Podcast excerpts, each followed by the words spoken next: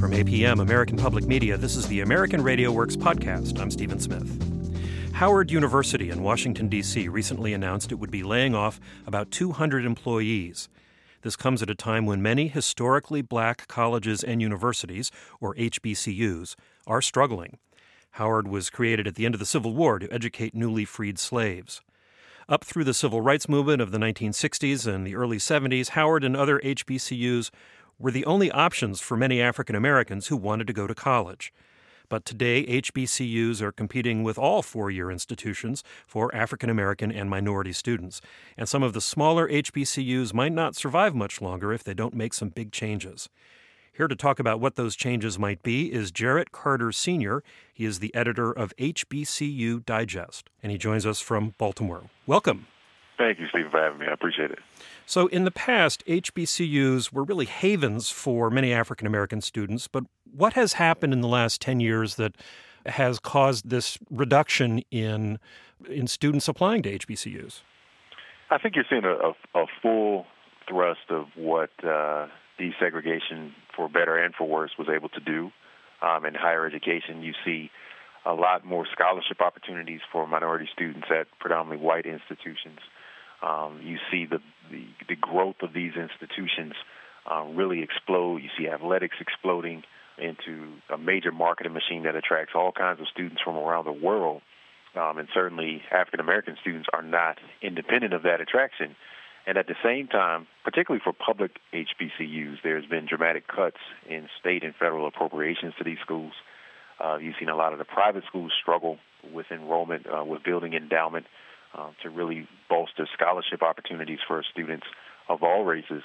And you see uh, a dramatic split in where students are electing to go. And as choices increase, a collection of institutions that were founded uh, in movements for separatism and segregation are now losing a foothold uh, with students and generations of students who typically uh, would have been culturally aligned with HBCUs, would have had legacy of families attending HBCUs, and opportunities at their highest at HBCUs, now finding opportunities and, and acceptance in, in some cases, not many, but some cases, at other kinds of institutions.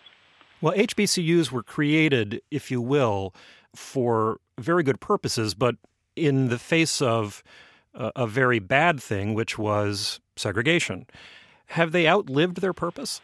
No as long as you have a disparity in economic uh, empowerment, and this is not just exclusive to African Americans, but because uh, historically uh, black folks have been at the center of that discussion of economic prosperity and, and mobility, you know, we're still here, rooted in that part of the conversation. But as long as there are disparities, uh, social, economic, political, you're going to need historically black colleges and universities because it's those schools that today still provide a affordable education that can make you competitive and comparable with students from any kind of institution.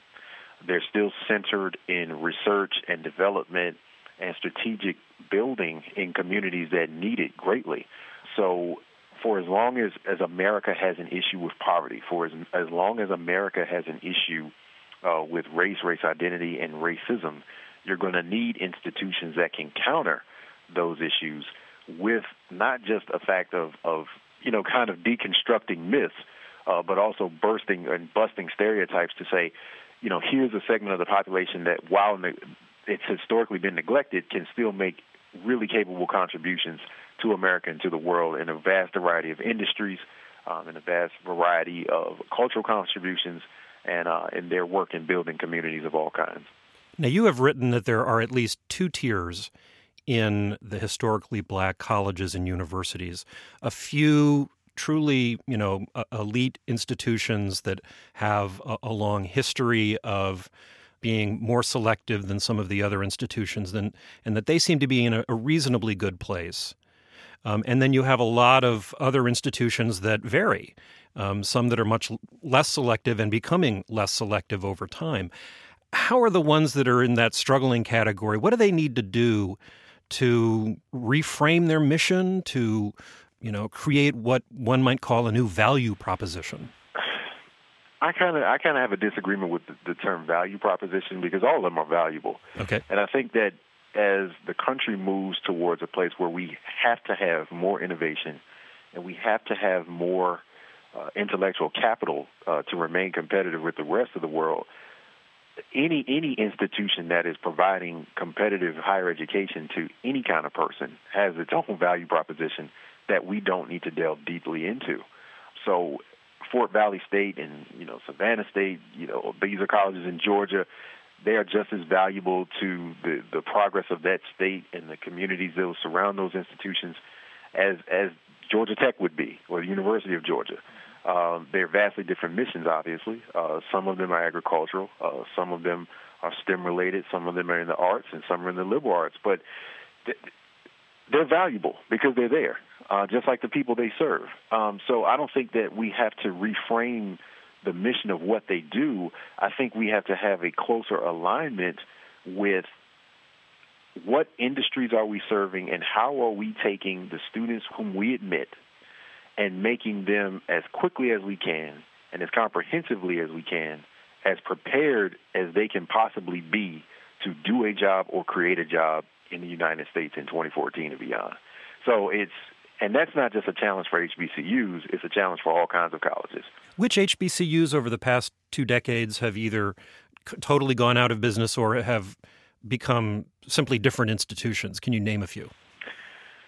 Well, uh, you know, the most recent one is St. Paul's College in Virginia, and it was a really big hit for that region uh, because it provided so many jobs for that southeastern section of Virginia. Uh, but it also had a variety of, of programs in business. It was one of the few institutions in the country where you could be a single parent um, and have the living space for your children or child to be taken care of while you attended classes full time. Um, and this is a unique program that you know really served that region and that state very well. And because of a lack of the ability to align what your college does well with industrial partners or industrial needs, it unfortunately went out of business despite the best efforts of other colleges and other stakeholders trying to raise money or trying to buy buy it out so it could survive. Um, but you look at when you ask the question about institutions that are totally different and I'm going to take this from a, a more positive perspective. You look at a school like Hampton University, uh, which just in the, in, in the last five years opened up a cancer uh, research center and treatment center, a proton therapy center, uh, the largest of its kind in the world. It's on the Hampton University campus. I think it's in excess of $220 million to get it done. That's something unheard of at an HBCU to open a, a therapy center that specifically addresses cancer treatment to, to populations that otherwise may not be able to afford it. Uh, they're totally different from what they were, you know, 10, 20, 30 years ago. Um, Howard University is the same way. You see all the struggles that they've had financially over the last year or two. You see an enrollment go down. You see endowment go down. You see U.S. News and World Report rankings go down. But yet, Howard is still the elite institution when you want to choose what industry in which you will make an impact as an African American, there's few places outside of Howard where you can go and say, I have my pick of the litter. Uh, because they, they're private, they're in the nation's capital, and they have a wide range of degree offerings at the baccalaureate, master's, and doctoral program. They're vastly different than they were um, several years ago because they are doing things to keep stride with what industrial needs are. So you're seeing HBCUs really adapt to what the needs are of a 2014 higher education landscape. The problem is if you're asking these schools to scramble and scramble quickly when they don't have the resources to do so. You're asking them to adapt at a speed and a pace in which they've not had resources to make that changeover, to hire faculty, to hire administrators uh, that have worked in a, in a broad range of fields that can come in and say, okay, this is the direction in which we need to go, and we have 18 months to do it. Keep in mind that many of these institutions were not created to be uh, producers of great individual wealth. These schools were started to, to create teachers, preachers, and farmers. And, you know, that's pretty much the gist of it, with the exception of like a Morehouse, a Spelman, and a Howard for the most part, HBCUs were crafted and, and created to create those jobs, and they, by a miracle, um, by the tenacity of the people they serve, by the tenacity of a lot of the supporters over generations, they've evolved into master's and doctoral granting institutions. So th- that wasn't supposed to happen. That wasn't part of the deal. But now that it has, the country and you know and its leadership needs to recognize that these schools are are doing a wonderful thing, and they should be funded as such not because they're black, not because they're historically black, but because they're institutions that serve a population that most needs higher education, that most needs the industrial training. Jarrett Carter Sr. is the founder and editor of HBCU Digest. Thank you so much. Thank you so much for having me. We have a link to HBCU Digest on our website, AmericanRadioWorks.org. While you're there, you can find more podcasts about changing demographics on campus and a range of issues in K 12 and higher education. You can also browse our archive of more than 100 documentary projects, and you can let us know what you think of our coverage. AmericanRadioWorks.org. We're on Facebook at American.RadioWorks and on Twitter at AMRadioWorks. Support for American Radio Works comes from Lumina Foundation, the William and Flora Hewlett Foundation, and the Spencer Foundation. I'm Stephen Smith. Thanks for listening. This is APM, American Public Media.